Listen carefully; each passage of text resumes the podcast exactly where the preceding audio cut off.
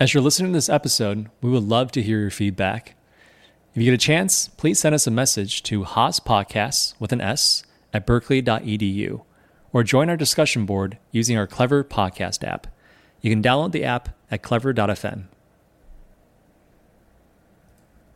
Hey, listeners. We've got another rebroadcast, this time with economics professor Shachar Kariv, who teaches economics for business decision making aka Microeconomics.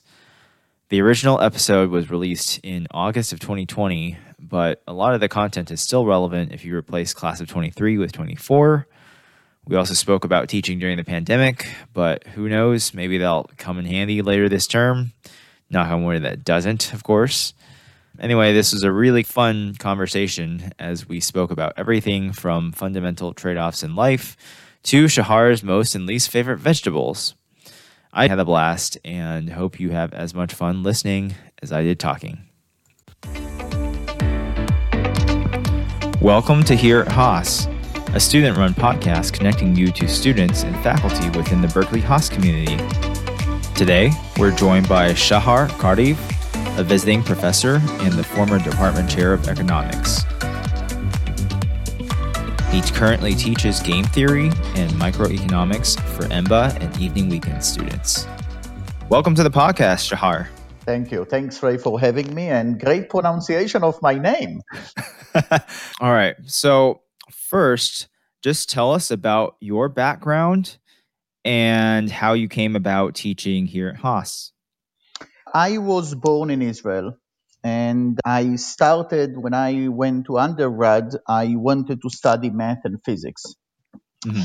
But from reasons that it will be too long to get into, I ended up basically in my first semester of undergraduate, I ended up that I was only able to audit one class.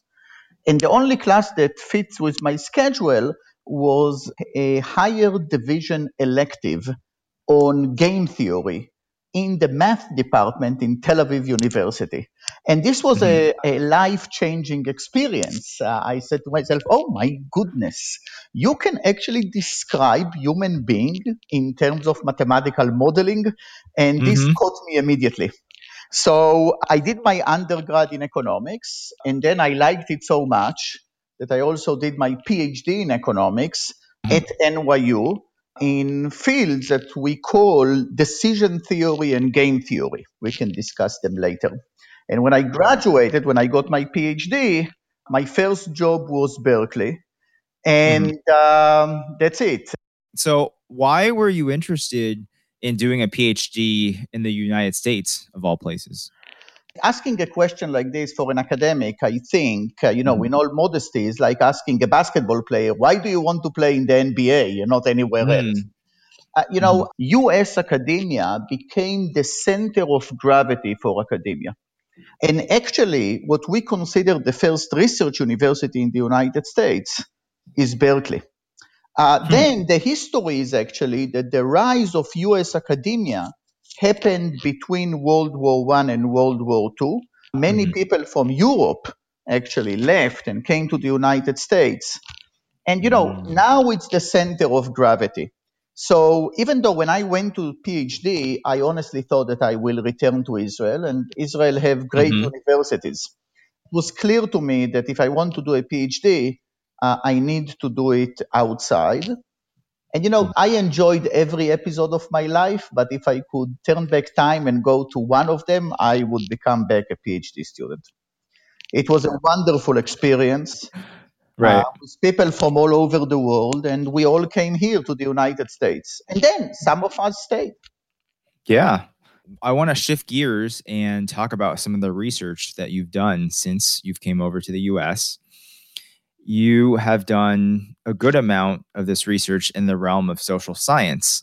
Can you tell us about some of the topics that you generally study and research about? So, you know, I would say that I am uh, a theorist. I'm what is called a decision theorist.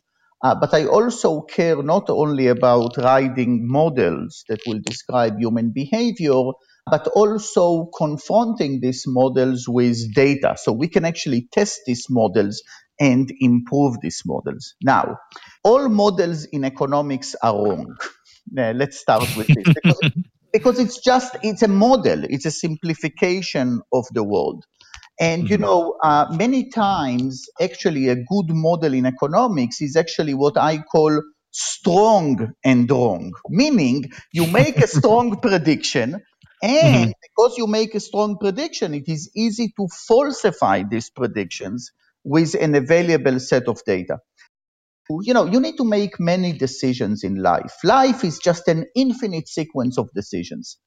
But I would actually argue that all decisions in life, large and small, financial or not financial, are basically governed by three trade offs. I call these trade offs the fundamental trade offs in life.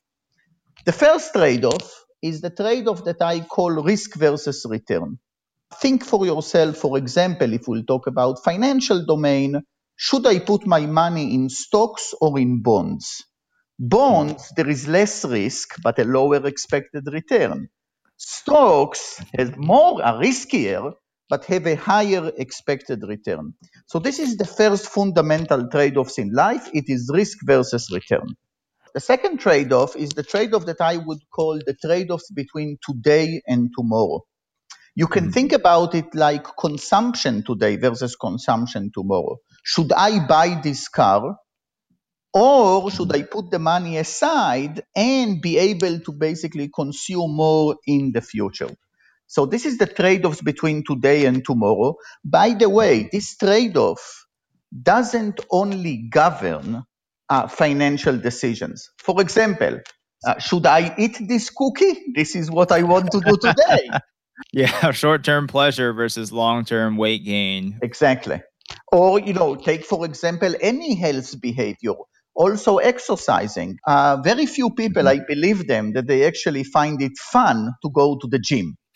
You know, maybe if you go to the gym just to look around, to socialize, and then you leave, then maybe right. fun. Then maybe right. fun. But actually, you know, working at the gym and sweating, uh, it's yeah. fun when it's over. So this is the second trade-off: today mm-hmm. versus tomorrow. The third trade off is the trade off that I call self versus others. And this mm-hmm. is the trade off between your own well being and the well being of other people. For example, when you save for your retirement, you need to make a decision how much money you are going to leave for your kids and right. uh, how you are going to allocate the money among your kids. So any any decision that is altruistic in nature is basically about self versus others. Now, I know that people think that economists thinks that everyone is on payoff maximizer. Basically, you are perfectly selfish. But you know, mm. even hardcore economists don't actually believe this. Of course, mm. we have altruistic preferences, but different people have different altruistic preferences. So, a lot of my research has been about basically understanding, modeling the preferences with which people are solving this risk versus return trade offs, today versus tomorrow, and self versus others. And also using laboratory experiments, especially trying to see how accurate these models are. And, you know, because in many, many decisions, uh, we are basically doing via agents. For example, mm-hmm. When you decide how to invest, you go to a financial advisor. But if the financial advisor doesn't know your attitudes towards risk, how you are basically trading mm-hmm. off risk versus return, this financial advisor might put you in a portfolio that is actually too aggressive for you, too risky. And then mm. when there is a downturn, because it doesn't fit your preferences, you're actually going to sell exactly at the wrong time. Mm, right. I think we're potentially seeing that early this year with starting with the epidemic Absolutely. or with the pandemic. I read in some of your research that you define social preference as the trade off between what we had just talked about, right? Being selfish versus fair minded. Yes. Can you elaborate on some of the insights that you found uh, in terms of, you know, is there any correlation of selfish versus fair mindedness across cultures, across different genders, and across even different professions? That's uh, that's a good question. Uh, you actually you've done your homework. Uh, so we actually tested or solicited the social preferences of uh, a very large sample of Americans and also particular samples that I can talk later about that they are of a very particular interest. Mm-hmm. There are a couple of important messages from this research. The first research is that, you know, Americans are actually very altruistic, but uh, they are very heterogeneous on how altruistic they are, you know, and towards hmm. who they are altruistic. You know, some people think that success is because of luck. Some people mm-hmm. think that success is because of work. And of course, given your belief that you have about who is successful, who, who is wealthy, this will determine your social preferences. You know, people that actually believe that if you are poor, you probably either been unlucky or you actually had a bad starting point are of course more likely to be altruistic than people that thinks that if you are poor, well, you didn't work hard enough. We know these arguments, but we were able to actually to document them in details. And, you know, I will say now, following your question, I always say to students, maybe it's the most important thing I'll tell you in my career. So, you know, you kind of ask me the question, are, let's say, are there differences in socio-demographics in how altruistic you are? For example, are female more altruistic than male? Because, you know, we always try to organize the world in our heads in terms of socio-demographic. Is one ethnicity uh, more altruistic than another ethnicity? Are people at some point in the income distribution are more or less altruistic than people above or below in the income distribution? Are people in the East Coast are more altruistic than people in the West Coast, etc., etc. So here is the important sentence. There is more heterogeneity in altruism within sociodemographics than across sociodemographics. So people vary a lot in their levels of altruism, and these variations cannot be explained simply by sociodemographics. Now, of course, if you do simple difference in means, you might actually find that one sociodemographic is more altruistic than other. But this is missing the point because even mm-hmm. though you might actually have difference in means, the distributions are actually so wide that right. you know the variance the variance exactly exactly so you know one thing that i learned from my research that actually you know i always find comforting we know we, we need comfort these days we we debate we debate about taxation and redistribution but given mm-hmm. my research, I understood why we are debating. We are debating because our preferences that govern our views about taxation and redistributions are so heterogeneous. So, you know, the debates are healthy. We, we can actually, of course, have the debates in a more civilized manner. That will always be good. But, you know, there are real issues and we have different preferences. So we should, uh, you know, respect the heterogeneity in preferences that we have. So when you say there's more heterogeneity within social groups, for example, for people who are lower income, right? There's actually a lot of variety in terms of their preference or in terms of their altruism within this group than for example across like income groups. Exactly. However, but there is a big however. You want to you want to hear the however? There is always however, right? On one hand, on the other hand. And as I told you, the research was done with the general population. It really, it was thousands of Americans. But there are specific groups that, you know, we inspect very carefully. One group that we actually studied very, very carefully over, you know, more than a decade are students at Yale Law School. Wow, that's a pretty niche group. Okay But this niche group is actually unbelievably important. Let me give you, let me tell you why. You know, we all, for example, talk about the people that are sitting in the Supreme Court, whether they are liberals, whether they are conservatives, there are many issues, which of course, just look at the decision that happened last week, five to four, yes.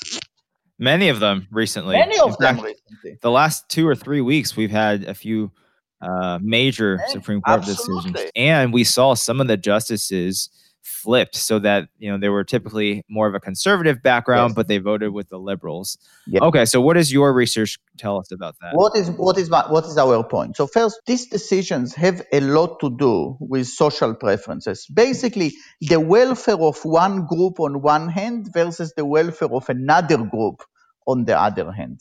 So these nine judges that are very important in the US actually their social preferences is extremely important. Of course, they are interpreting the law, mm-hmm. but they are interpreting the law in the lenses of their social preferences. Mm-hmm. Okay, now you know how many of the nine Supreme Court justices are graduate of Yale Law School and Harvard Law School?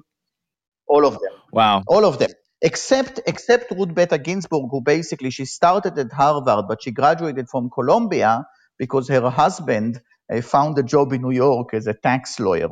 Mm, wow. So we, we have to understand, you know, we live in a democracy, but eventually a lot of the decisions are made by what groups that I would call elites. Right. There's not too much diversity. Yes, and it's by the way, it's not only in this country; it's also in other countries mm-hmm. which can bring us to this paper about Tanzania that, uh, that we can speak about. Right. So you can actually think that, you know, the people that are actually are going to make decisions uh, have preferences that are different than their constituencies. So we did it with two important groups. One is the Yale Law schools. The other people that are actually their altruistic preferences are extremely important, providers of medical care physicians. Mm-hmm. Because if you think about physicians, you know, this is the only profession that actually you there is an oath that you need to make that you are altruistic. Wow, really? Yes. So the social preferences of physicians is, uh, you know, especially during these times of the coronavirus. Mm-hmm. Um, you know, whether you know you wake up in the morning and you actually go to these hospitals, you know, it's your job, but there is more than this you actually have to be altruistic. We did this experiment, and actually, we published a paper already years ago showing that actually the students that are the medical students are actually not more altruistic, let me put it this way, than the law students. Oh, that's un, that's unfortunate to hear. Uh, yes, uh, I, I thought so too. However, uh, this is not in a paper yet. Uh, we are just now finishing the experiments with actual physicians mm. that actually have been on the job for you know a decade, two decades. Hmm. And actually, they are much more altruistic than the general population. So it might be that when you go to medical school, you know, your altruistic preferences are not shaped yet. Hmm. But after years on the job, you learn something. You know, preferences change. You know, I, I, I didn't like sushi, and now I cannot live without sushi. So right. my preferences changed. You know, maybe one day I will start liking classical music. Who knows? right. I, well, I wonder how much of that do you think is is generational? You know, did you control for like the ages of the participants as well? You're asking good questions. so yeah, so we controlled for it. I don't think it's generational. Mm-hmm. We have people that really kind of old in their 80s and their 90s did the experiment and people you know people at the towards the end of their life i would say they lose they lose their altruism they become a, a, bit they become a bit grumpy okay let's put it this way which is understandable. It's understandable. yeah, because it's understandable because you know you probably at that point you might be lonely. You might not no, have a spouse, uh, a living absolutely. spouse, and absolutely. even for the younger generation, I feel like I don't know. Maybe if you're in, when you're in medical school, when you're completing the survey, or the study, you might be very stressed because you're a med school student. And then you realize you don't have to work 80 hours per week. You might have to work 60 hours sometimes if it's if the hospital is short staffed. But those right. 80 hour residency weeks are, are behind you. You know, I guess there's a few different ways you can interpret that, but the end result is if we do get sick, at least in our minds, we can think that the people that are taking care of us are altruistic compared Correct. to the general population. Correct. Awesome. Correct. So, the most recent paper that you wrote that came out, I believe it was last month, uh, was about a study that you did comparing UC Berkeley students to students at the top uh, university in Tanzania. We talked earlier about how maximizing utility can affect decision making as a whole, but in your study, I think you were looking at how that affected the economic decision making. And so, yes. can you just elaborate on this uh, experiment, what you did, and what the results were?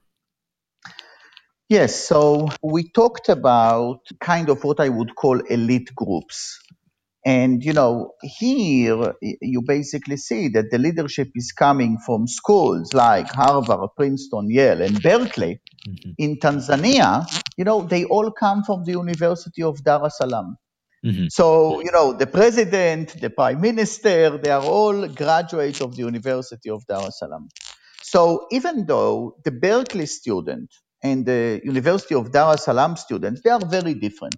They are coming from different backgrounds. You know, they represent the same slice mm-hmm. in their respective societies.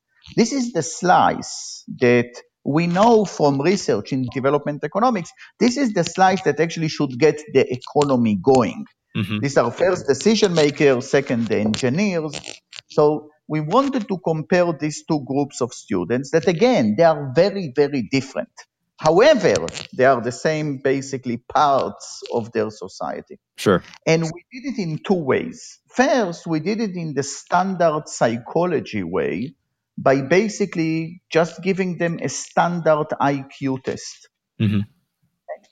And secondly, we also, using experimental economics, we measured what we'll call their economic rationality.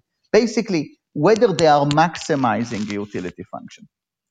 And what we found is that there were huge differences in IQ scores between these two groups. Actually, the differences were so big that the top 10 percentile in Tanzania was the bottom 10 percentile at Berkeley. Oh wow! So if you if you actually think that I don't, but many people do, that IQ tests are actually measuring something about human capital. Mm-hmm. So if you believe that IQ is a good measure of human capital, you basically say to yourself, hmm, that's a problem because the future leaders of Tanzania are actually coming from a group that actually have pretty low IQ, mm-hmm. as measured by these IQ tests. Mm-hmm. Right. What we found using our economic test is still Berkeley students are more economically rational. However, the differences are actually very small. Hmm. And there is a very large fraction of Tanzanian students that are actually uh, as rational as the Berkeley students. Mm-hmm. Right. So it gives you a completely different picture about these two populations. Okay. And, you know, I think that this picture is extremely, extremely important. So then what can we take away from this experiment that you did comparing the economic decision making of US leaders versus Tanzania? Like, do you think that a potential difference in maybe the GDP between some countries and others are because that the top students or the top kind of layer in their society maybe has a lower ability to capitalize their utility? So, you know, this is a big debate in the social sciences why some countries are rich and some countries are poor.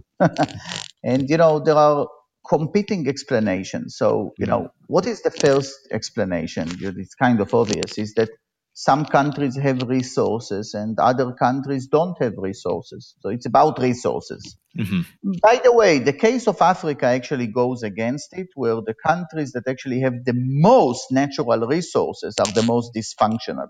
Mm-hmm. Because actually there is a fighting over these resources. Okay. Mm-hmm. So, but the first issue is resources. If a country has resources, okay, the second is about institutions. And, you know, you need to develop institutions in order to have uh, economic growth. In order to do business, you need institutions. So, like, you know, for example, you need a court system, you need a tax system, you mm-hmm. need institutions. So the first was okay. resources, the second was institutions. Okay. And the third one, which is, I must say, it's the most controversial, is basically say that in some countries, you know, you know, people are smarter. I don't know even how to say it. They're mm-hmm. just making better decisions. Right. And our research will basically dispute this. Now, what is the important implications of this research? Mm-hmm. Let's suppose that you are sitting in the World Bank. And uh, if you are sitting in, if you are an economist in the World Bank, you probably graduated from Harvard, MIT, Princeton, etc. Mm-hmm. And you have a large pot of money that you need to basically invest in Tanzania. So, you know, one decision that you need to make is whether I'm going to make the decisions what to do with this money myself, or mm-hmm. I'm actually going to hand this money to the local government. And actually, the people in the local government will make the decisions. Now, I truly believe that the World Bank doesn't want to actually have a paternalistic view on Tanzania. Now, of course, corruption is always a problem when you talk about these things, but mm-hmm. you know, still, I'm sure that the people in the World Bank they want the Tanzanians to make the decisions for themselves. Hmm. Our research basically show is that they can. Maybe they are not graduates of Berkeley, MIT, and Harvard, but in terms of their ability and economic rationality, they certainly can. If you look at IQ, you will get a different message. I think um, IQ tests while they're fun to complete, I don't know how much yes. they actually reflect upon our our intelligence. Yeah, yeah. Don't don't get don't don't even get me started. You know, I was actually in Tanzania and I saw this um, IQ test given. You know, these IQ tests are multiple choice tests. Mm-hmm.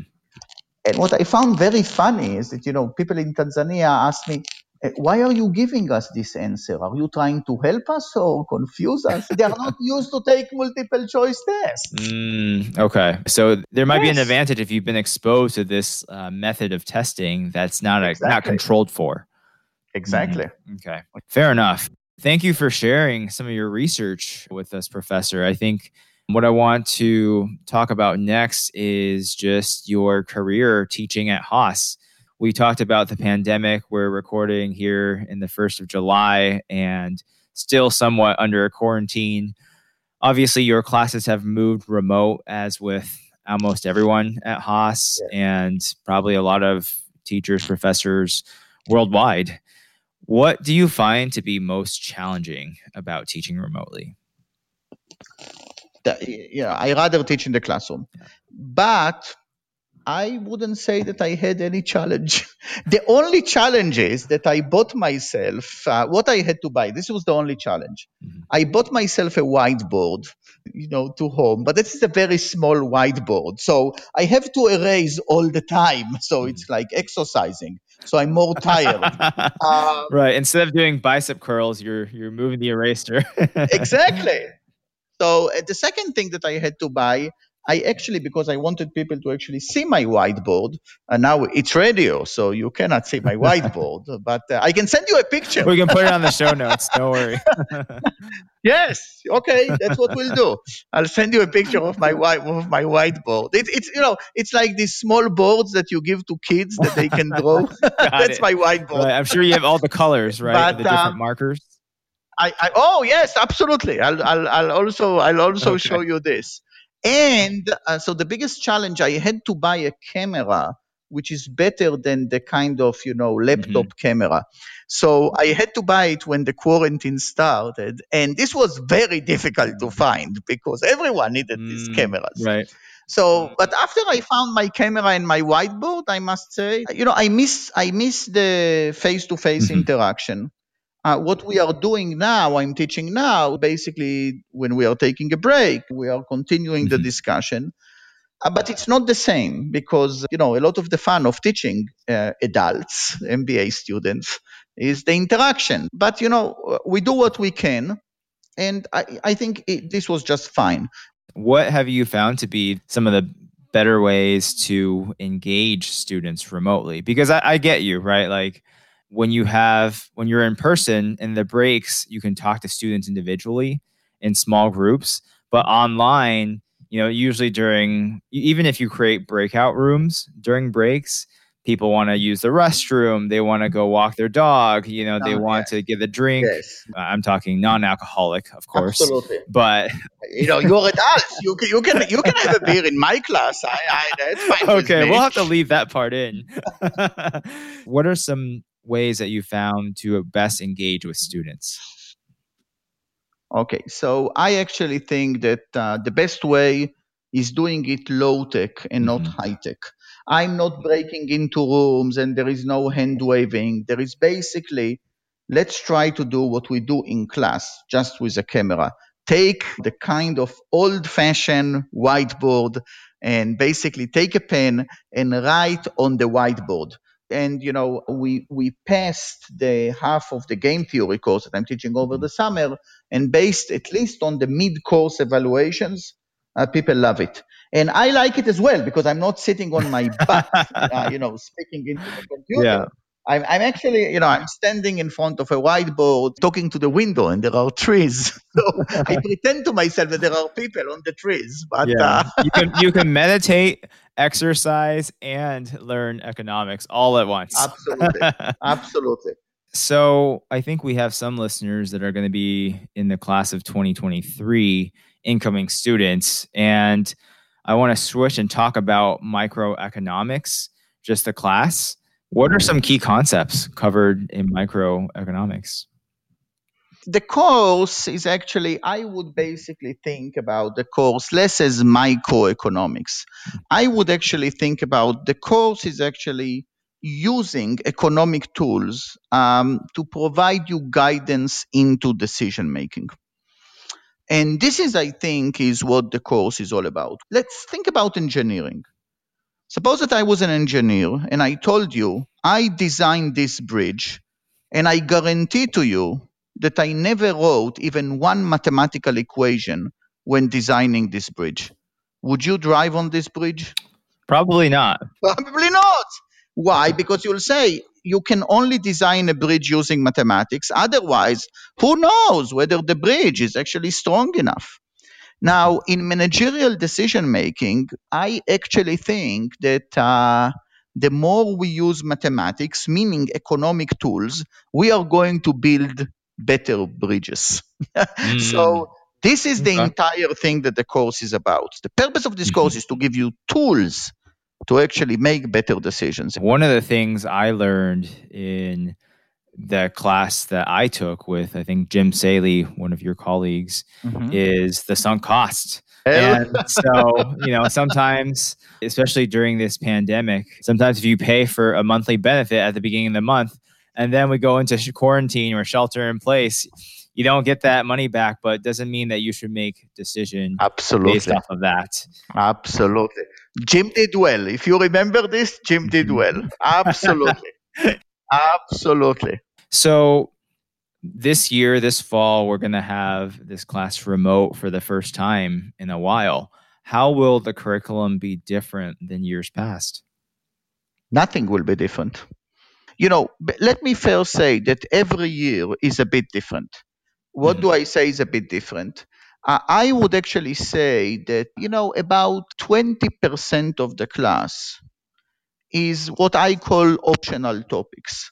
Uh, it's the last 20% of the class. And during the semester, we kind of understand each other because, you know, we, we can do infinite amount of microeconomics. But, you know, we have 20% that we are actually doing, you know, based on, I would say, general interest.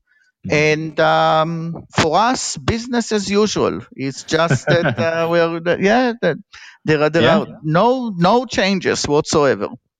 All right. So I know you also do some extracurricular work. I think one of the things that you do is work with the Berkeley Research Venture on X Mobile. Can you share a little bit about your work? Sure. So, you know, uh, Lab is the Berkeley Social Science Laboratory. Uh, it basically used the Coast campus, but it's located at Haas. It's in the business school. And, you know, before I became department chair, I was also the director of XLab. I was the faculty director of XLab. We basically, instead of people going into experimental laboratory, which is like a room with computers, we actually wanted to uh, move the laboratory to the mobile. And now we are talking about the early days of mobile. Mm-hmm. Why? Because let's suppose that I'm doing an experiment with you about your food preferences. It is one thing to do it with you when you are sitting in the laboratory after breakfast, but it's another thing to do it with you. Well, basically, I know from your cell that now you are going into a restaurant to eat lunch. The experiment will be that I'm going to give you a coupon for a healthy food. So I want to see whether it changed what you are actually doing. So basically, mm. what XLab Mobile did, they brought experimental research into the field, into the real world, out of the computer lab, and into the point of decision. So I know exactly when to actually interact with you. And you know, this was a joint project of people that this was a lot of fun to build. And I'm very happy that other people are now using it, including students. Mm, that's so funny that you mentioned uh, measuring these decisions at the point of impact versus asking someone. Because a lot of times people you know even if they know that they're taking part in a survey or in an experiment they're not willing to admit they went to the store to buy cannabis right. or you know maybe they might be underage. I don't absolutely. know but no, or they're not absolutely. willing to you know admit that they had three burgers and fries exactly. and a big shake no, right? Eh, but but by the way, if you ask me at 10 a.m. in the morning, Shachar, what are you going to eat at night? I will tell you a salad. Uh, when night comes, well, right. So this is what we have done, and you know, um, with XLab Mobile, there were wonderful research done, including you know research on the Berkeley campus. Let me give you an example. Uh, Berkeley has a parking problem.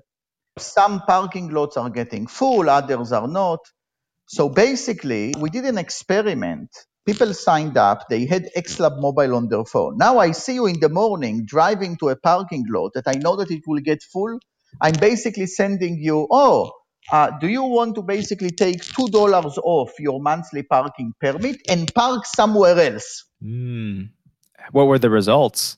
I mean, do we see a group that took the coupon and they had Absolutely. similar characteristics? Absolutely. Or? So really, okay. It's all about incentives. So the purpose of this experiment was to find the right incentives such hmm. that we can actually get some people to go.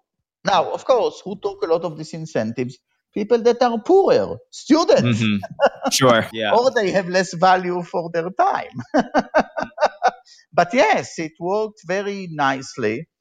And um, we continued. You can think about parking in the city, that basically different places will have different price. So you basically know where there is high demand, there will be a different price. How can you know? You can know by basically where the cell phones goes. That is that's really interesting. You also mentioned that you are a co-founder of a startup. Yeah, I, I, I, can talk very quickly about the startup. That's fine. It's also, you know, I would not have done the startup if I didn't mm-hmm. teach for Haas because it actually kind of exposed me to questions in the real world. The startup is a fintech startup in the domain of financial advice. So if you go to a financial mm-hmm. advisor, they have a fiduciary responsibility to do on you what is called risk profiling. Mm-hmm. They basically right. need to know how risk averse you are. What oh, we were talking risk? about this. Yes. What, yeah. what is your risk tolerance or what is your risk appetite? Mm-hmm. The way that they will do things today is something like, you know, you'll go to a financial advisor and he will ask you, how would you feel uh, losing 20% of your portfolio? Terrible, very terrible, extremely terrible. You know, okay, this doesn't mean anything, of course uh, these multiple choice questions. So we basically developed some games, graphical games, that by the way that you are actually playing this game, and the game involving trading off risk versus return, we can mm-hmm. actually measure your risk attitudes with precision. And given the model portfolios that the financial advisor has, we can actually match you what I would say scientifically, mathematically, to the best portfolio to you. And uh, this startup, you know, it's not uh, what is called B2C, it's B2B. And, you know, the largest financial uh, institutions in the world are actually using it under their hood. Mm-hmm. And I must say that the only way that I actually thought about it was having uh, coffees with MBA students. Wow. Otherwise, I would not actually, you know, I would stay in the golden cage of academia. The interactions with MBA students over the years gave me, I would say, the courage mm. to put one foot in the real world. So uh, wow. I'm very grateful for this. No, that sounds like a great story. Lastly, we want to wrap up with some lightning round questions. Uh, I can already tell this is going to be great. Is, there, is there um, also lightning qu- answers, lightning questions? Lightning questions, lightning answers. You can okay. elaborate a little bit, but I'm uh, ready. So, first question: What are some new hobbies, if any, you've picked up while sheltering in place? Let me tell you something that I'm very proud of. So, uh, you know, I grew up in Israel, and I was uh, like all Israelis. I was in the military, so you can imagine to yourself that I was in a very good shape. You know, something that happened to me, uh, the vision that I had of myself is me in my 20s. So I'm still in good shape. but, Great. You know, no, that's that, that, you know during the quarantine, this proven not to be the case. So, um, but uh, the quarantine was actually very good for my health. So I uh, I improved a lot. So mm, uh, okay. yeah, I always say that in my years in the military, I actually did mm more exercising for a lifetime, so I don't need any more. but you know, right. exercising is a flow, not a stock. Quarantine actually got me back to it. Yeah. Well, you already mentioned that you write stuff on the board and have to erase it, so I think your arms are fine. You know, my arms are fine. Yes. One less thing you have to worry about. Okay. What is the favorite book that you've read for pleasure only?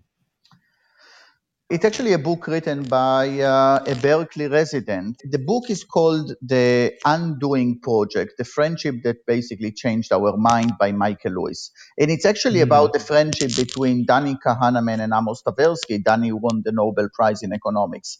But it's about mm-hmm. their friendship and, in some sense, the academic journey that they took. And you can see how um, you know, great research contributions. You need to have the right minds, but you also need to have the right chemistry. Mm-hmm. I, I, highly recommend this book. I think that's the same author that wrote Moneyball. That's right. Uh, we had a, a guest on who actually works for the Oakland A's, and so we were talking about Moneyball. So that's uh, that's really cool. Yes. And lastly, I want to ask you, what is your favorite vegetable? And the reason I say that is I actually read that in Tel Aviv, there's like the highest per capita uh, of vegans of anywhere in the world. But really? you may or may not be vegan. Yeah. No, I'm not vegan. Okay. Uh, Israel, Israel has uh, actually great food and great vegetables. Mm-hmm. I will tell you about my least favorite vegetable. Okay. It's kale. Okay. Kale is just completely overrated. I basically I rather eat grass than eat kale. wow. Oh, Professor Kariv, you're you're throwing some hot opinions over here. No filter. I love it. um, yeah, I hope I, I I hope I'm not offending kale. I would say if this was five years ago, kale is super popular. Somehow, I think it's lost its popularity to maybe avocados uh, oh, and other vegetables. Yeah. Maybe maybe it's my campaign against yeah, exactly. All right. Well, the last question for you is for listeners of the 2023 class, what would you say to them if they're listening to this in preparation for your class? I always say that classes at MBA must be useful, but in order for things to be useful, they must be fun. And if you don't if you don't have fun in the class, come and tell me. It won't hurt my feeling. Don't worry. You know, my self-esteem is so high that it's impossible to I insult. It. Yeah. But if you don't have fun, then there is no learning. There is no learning without fun. So it right. has to be fun. one of our core pillars is confidence without attitude. So it seems like you definitely have the confidence down, and maybe they'll find out about the attitude later. They'll find out. Yes, exactly. All right. Well, it's been a pleasure having you on the podcast today. Hey, thank you very much. That was great. Thanks for tuning in to another episode of Here at Haas. If you enjoyed the show, please check out our website at haaspodcasts.org. That's H A A S P O D C A S T S dot O R G. For more interviews with other students or faculty, and our sister podcast, One Haas, for interviews with alumni. I'm Ray Guan, and we'll see you next time here at Haas.